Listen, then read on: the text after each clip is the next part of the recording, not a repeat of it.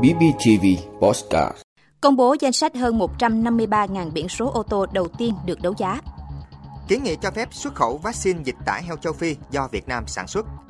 Hóa giải thách thức trong thực hiện mục tiêu tăng trưởng. Mất cân bằng dinh dưỡng bữa ăn gây nguy cơ bệnh tật.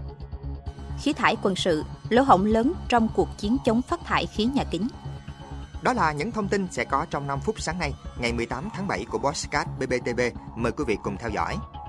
Thưa quý vị, Cục Cảnh sát Giao thông Bộ Công an vừa cho biết đã phối hợp với công ty đấu giá hợp danh Việt Nam, đơn vị tổ chức đấu giá biển số ô tô, triển khai các công tác chuẩn bị và đăng tải công khai danh sách biển số đưa ra đấu giá phiên thứ nhất lên trang thông tin điện tử đấu giá trực tuyến. Tại phiên thứ nhất, Cục Cảnh sát Giao thông đã phê duyệt danh sách 153.102 biển số ô tô của 63 tỉnh, thành phố đưa ra đấu giá. Các biển số ô tô được phân bổ ở chủng loại xe con, xe khách, xe tải và xe tải van. Đây là danh sách biển số ô tô đầu tiên được đưa ra đấu giá lần thứ nhất, dự kiến diễn ra vào tháng 8 năm 2023. Người dân tham gia đấu giá sẽ được cấp một tài khoản truy cập, được hướng dẫn về cách sử dụng tài khoản, cách trả giá và các nội dung khác trên trang thông tin đấu giá trực tuyến. Sau khi lựa chọn biển số đưa ra đấu giá, người tham gia nộp tiền hồ sơ, tiền đặt trước vào tài khoản của tổ chức đấu giá tài sản và được cấp mã số tham gia đấu giá. Sau đó, người tham gia đấu giá truy cập vào trang thông tin đấu giá trực tuyến bằng tài khoản truy cập của mình và thực hiện thủ tục đấu giá theo quy chế đấu giá. Tổ chức đấu giá tài sản có trách nhiệm tiếp nhận thông tin đăng ký tham gia đấu giá và tiền đặt trước liên tục kể từ ngày niêm yết việc đấu giá tài sản cho đến trước thời điểm tổ chức đấu giá 3 ngày. Người trúng đấu giá sẽ được Bộ Công an gửi thông báo kết quả vào hòm thư điện tử và gửi tin nhắn tới số điện thoại đăng ký tại tài khoản ngay sau khi phê duyệt kết quả đấu giá. Thông báo kết quả trúng đấu giá biển số xe ô tô thay thế hợp đồng mua bán tài sản đấu giá hoặc hợp đồng bán tài sản nhà nước. Biển số xe ô tô trúng đấu giá chỉ được cấp cho người trúng đấu giá. Số tiền bán đấu giá nộp toàn bộ vào ngân sách trung ương. Theo dự kiến, phiên đấu giá biển số xe ô tô đầu tiên sẽ diễn ra từ ngày 15 tháng 8 đến ngày 20 tháng 8. Mức giá khởi điểm đấu giá sẽ là 40 triệu đồng.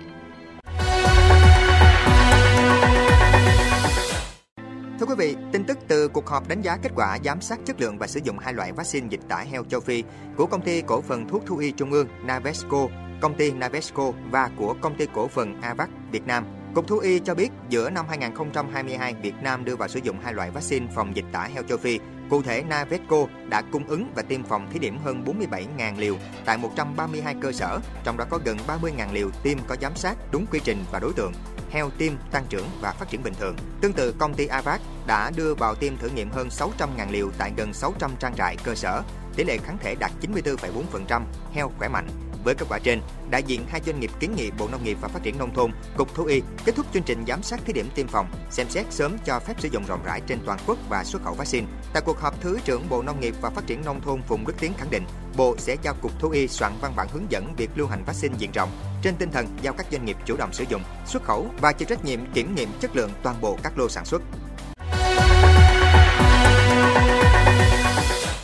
Thưa quý vị, báo cáo kinh tế Việt Nam 6 tháng đầu năm và triển vọng cuối năm 2023 vừa được Viện Nghiên cứu Quản lý Kinh tế Trung ương công bố, đã cập nhật dự báo về ba kịch bản tăng trưởng năm nay. Trong đó, tích cực nhất là tăng trưởng GDP 6,46%, tiềm cận mục tiêu đề ra. Hai kịch bản còn lại, GDP sẽ là 5,72% và 5,34%. Theo đó, kinh tế toàn cầu dù được dự báo là sẽ tích cực hơn nhưng khó khăn và những yếu tố bất định vẫn còn rất lớn. Như vậy sẽ phải có thêm những nỗ lực hơn nữa trong thúc đẩy các động lực tăng trưởng thông qua kích cầu tiêu dùng trong nước và thúc đẩy giải ngân vốn đầu tư công. Mục tiêu tăng trưởng kinh tế năm nay vẫn được chính phủ xác định là 6,5%, giữ nguyên như chỉ tiêu Quốc hội giao. Như vậy, 6 tháng cuối năm, tăng trưởng GDP của Việt Nam phải cán mốc 8,9%. Bức tranh kinh tế Việt Nam trong quý 2 đã có dấu hiệu khởi sắc, chỉ số sản xuất công nghiệp đã tăng và có sự nhích lên tương đối mạnh. Một số dự án FDI tương đối lớn đang có ý định đầu tư tại Việt Nam. Các chuyên gia kinh tế nhận định, điều đó cũng đồng nghĩa là những tín hiệu khởi sắc của quý 2 sẽ là điểm tựa để cho hai quý tiếp theo của năm 2023 lấy lại đà tăng trưởng. Tuy nhiên, những cơn gió ngược vẫn còn có sự ảnh hưởng rất lớn đến nền kinh tế.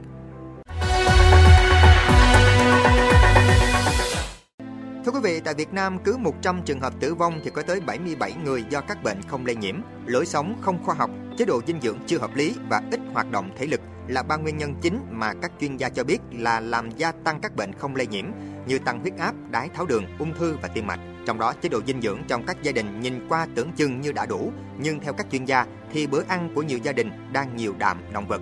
Tổng điều tra dinh dưỡng Việt Nam cho thấy bình quân bữa ăn của các gia đình có khoảng 134 gram thịt một ngày, vượt quá 20% đạm động vật theo khuyến nghị. Theo các chuyên gia, đây là nguy cơ dẫn đến mắc các bệnh mãn tính không lây. Để giảm thiểu nguy cơ mắc bệnh, nhiều gia đình có xu hướng giảm đạm động vật, bổ sung đạm thực vật bằng các nguồn sẵn có để cân bằng dinh dưỡng. Bổ sung dinh dưỡng từ đạm thực vật cũng đang là xu hướng của nhiều gia đình hiện nay. Các chuyên gia cũng khuyến cáo các gia đình cũng tăng cường vận động lối sống lành mạnh để giảm nguy cơ mắc các bệnh không lây nhiễm gây tử vong hàng đầu hiện nay.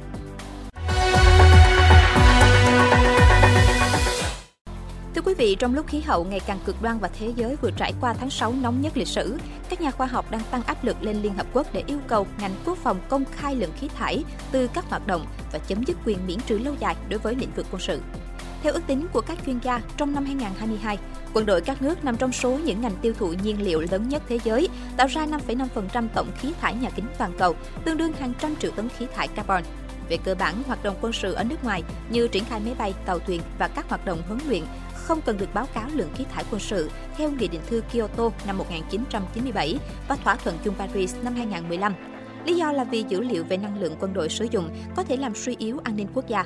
Tuy nhiên, nhiều nhóm vận động hay chuyên gia môi trường đã chỉ ra rằng trong 12 tháng đầu tiên của cuộc xung đột ở Ukraine, thế giới ghi nhận sự gia tăng ròng 120 triệu tấn khí nhà kính, tương đương với lượng khí thải hàng năm của Singapore, Thụy Sĩ và Syria cộng lại. Tổ chức Hiệp ước Bắc Đại Tây Dương NATO cho biết đang thiết lập phương pháp để tính toán lượng khí thải quân sự của 31 nước thành viên.